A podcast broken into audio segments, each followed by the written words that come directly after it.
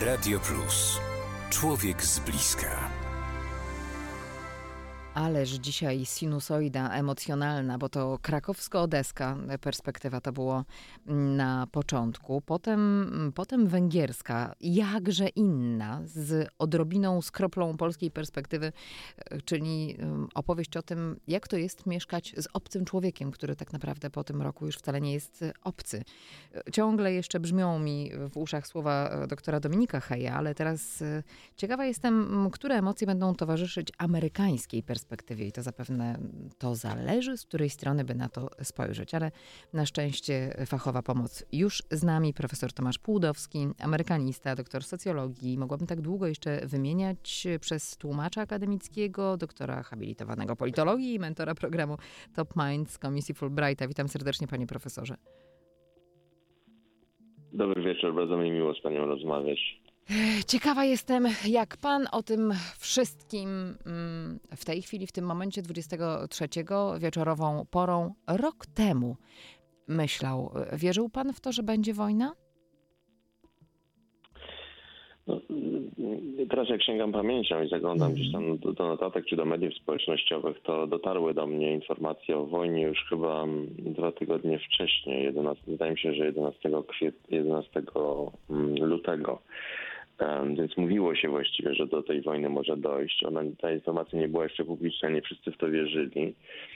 Um, Wywiady um, dawały znać, że gdzieś coś, ale tak naprawdę, e, tak jak pan mówi, panie profesorze, te, te, informacje docierały, ale, ale chyba nikt do końca nie był przekonany, że, że to się ziści. Przynajmniej na taką skalę, o jakiej w tej chwili e, mówimy. Mm, gdzieś tam w mojej dziennikarskiej głowie może i roił się taki scenariusz, ale perspektywa e, natowska mm, tego, że tu, za naszą granicą to miałoby się wydarzyć, chyba tak troszeczkę odsuwała to w rzeczywistości. No tak, wojna w dzisiejszych czasach, czy przynajmniej jeszcze rok temu, wydawała się nierealna. E, wydawało się, że żyjemy w zupełnie innych czasach, czasach globalizacji, gdzie e, wyjeżdżamy swobodnie za granicę, gdzie nie martwimy się o, tak naprawdę o przeżycie a nagle wróciliśmy i Polacy bardzo szybko, e, dlatego że przyzwyczajeni są do tego stanu, znaczy w, rodzinach przekazywane mm -hmm. są z pokolenia na, na pokolenie pamięć o, o II wojnie światowej, a nawet o poprzednich konfliktach. W związku z tym my bardzo szybko się dostosowaliśmy do tego, tak indywidualnie i wzięliśmy sprawę we własne ręce. E, natomiast no, było to zaskoczenie i widać było e, ten moment no paniki właściwie nawet. Tak, tak, to chyba właściwe ludzie, słowo. Ludzie zaczęli wykupywać e, żywność, e, benzynę na zapas mm, w, później, w późniejszym okresie. Niektórzy zaczęli się wyprowadzać wręcz albo kupować, no jeśli ich było na to stać. Tak mówimy o niewielkich ilościach chyba, bo tam były jakieś dane dotyczące rynku nieruchomości za granicą, że, że o kilka, chyba kilkadziesiąt procent wzrost, wzrost zakup e, nieruchomości za granicą przez Polaków. To są niewielkie ilości, bo to pewnie chodziło nie wiem, 2, 3, 4 tysiące domów. Natomiast no, to znaczyło, że, że, że Polacy obawiają się tego konfliktu i w zależności od tego, w jakiej są sytuacji materialnej, zawodowej, część osób na przykład przestawiała się na pracę zdalną, zaczynała wśród dziennikarzy widać było, że przechodzą również na na takie finansowanie poprzez zbiórki, co, mm -hmm. co daje im mobilność i, i, i, i, umożliwia również pracę zdalną z jakiegokolwiek miejsca, prawda? E, w związku z tym ta zmiana nastąpiła. Natomiast większość z nas no, po prostu w, na początku była w dużej panice. Później zaczynała zabezpieczać się na przyszłość i obserwować bardzo uważnie informacje. Tak jak na co dzień jednak przeciętny Polak szczególnie nie śledzi e, informacji politycznych, zwłaszcza międzynarodowych, to tutaj siedzieliśmy przyklejeni do telewizorów, odbiorników, do internetu. No bo nie wiedzieliśmy, co będzie. Następnego dnia, tak samo jak dzisiaj też Wiele osób się zastanawia, co z okazji tej rocznicy urządzi Władimir Putin, bo niewątpliwie coś będzie chciał pokazać na użytek swój wewnętrzny, wewnętrznej polityki. Zastanawiam się, czy niezbyt dużym nadużyciem jest stwierdzenie, że ta wojna zmieniła oczywiście nie tylko nas i nasze podejście, ale zmieniła też stosunki polsko-amerykańskie, bo kiedy przypomnieć sobie słowa z kampanii mm, prezydenckiej Joe'ego Bidena, mm, kiedy przypomnieć słowa polskich e, polityków sprzed sprzed wojny na pewno, e, to miłości wielkiej na linii Warszawa-Waszyngton nie było, chociaż wiadomo, że były to poprawne stosunki utrzymywane, wiadomo, że e, zawsze w stronę uzbrojenia amerykańskiego spoglądaliśmy, ale no ale takiej miłości jak teraz to, to dawno nie było. Czy to jest przesada, czy nie, że ta wojna, że to właśnie wojna zmieniła te relacje? Troszeczkę niewątpliwie zmieniła, że nawet PiS przecież poko pokochał mhm. nie tylko, bo Amerykę to już kochał, ale pokochał aktualnego prezydenta. To wynika z tego, że po prostu Ameryka jest najpotężniejszym krajem na świecie najpotężniejszym krajem Amery- Zachodnim. Jesteśmy sojusznikami Stanów Zjednoczonych, no i jesteśmy w potrzebie tak naprawdę. I w związku z tym, gdy no w takiej sytuacji mm, zdajemy sobie sprawę, że rzeczywiście kto nam, nie pomo- kto nam pomoże, jak nie Amerykanie.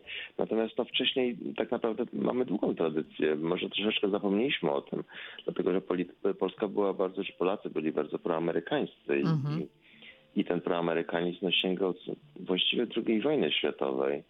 No, można sięgnąć jeszcze dalej, tam do przełomu XIX i XX wieku, kiedy większość właśnie, czy był duży napływ Polonii do Stanów Zjednoczonych i w ogóle mieszkańców naszego regionu, czyli Słowian, ale także Żydów i, i mieszkańców Europy Południowej, o ciemniejszej karnacji Greków na przykład. No I to były osoby słabo wykształcone, które jechały do Stanów po, po, po lepszy byt, po pracę. Um, później, po ten amerykański sen. Tak, po amerykański sen oczywiście. No później rozczarowaliśmy się Europą w trakcie II wojny światowej. Byliśmy sojusznikami przecież Francji Anglii, mieliśmy gwarancje. Te kraje nie przyszły nam z pomocą. Rozpoczęła się tak zwana phony war, czyli jak już nie pamiętam, jak to się po polsku nazywało, sztuczna, nie sztuczna wojna, tylko Mm. Już nie pamiętam, podręcznikach się uczyłem ja o tym w liceum. O, o, tej wojnie, która została formalnie wypowiedziana, ale tak naprawdę nic się nie stało. To znaczy czekaliśmy przy odbiornikach na, na wieści o tym, że, że Francja i Anglia przychodzą nam z pomocą, ale nam nie przyszły z pomocą. No i ostatecznie wyzwolili nas w cudzysłowie, ale też w dużym stopniu realnie. Rosjanie. Natomiast z tym wyzwoleniem, no niestety przyszła późniejsza niewola 40-letnia, więc my wyglądaliśmy tej Ameryki z nadzieją. E, Ameryka była przeciwieństwem e, Rosji, przeciwieństwem Wschodu czy Związku Radzieckiego w tamtych czasach.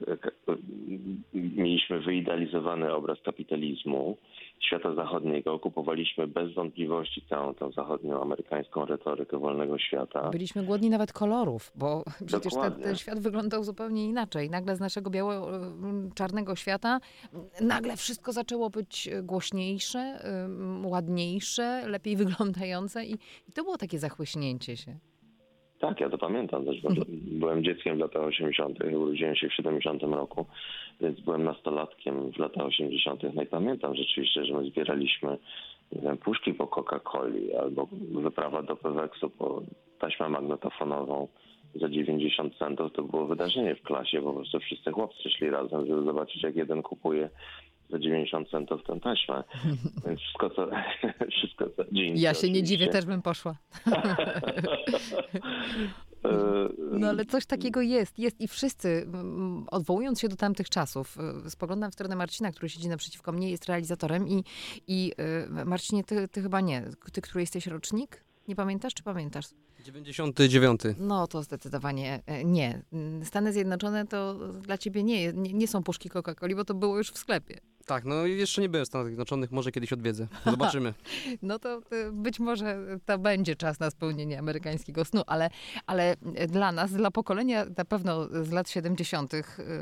podpiszę się, chociaż ja już bliżej, bardziej kończąca to pokolenie, ale to, to było coś takiego wow filmy amerykańskie tak. w telewizji, prawda, w kinach i Znaczy niektórych, niektórych nie było. James Bond był, był zakazany, co jest śmieszne w dzisiejszych czasach, bo To to, przecież jest film kampowy, no, nie należy go traktować poważnie, no ale tam głównym wrogiem była Rosja, w związku z tym my wszystko rozpatrywaliśmy na tej linii tego przeciwieństwa binarnego mm, wschód-zachód, y, komunizm, kapitalizm. I, I to, co było zachodnie, amerykańskie, było lepsze. Ale muzyka też anglosaska, przecież jak się słuchało trójki, no to głównie ta muzyka to była muzyka anglosaska, gdzieś tam wcześniej może francuska, włoska, filmy, też kino europejskie, no ale to powiedzmy, że to są lata 60., 70.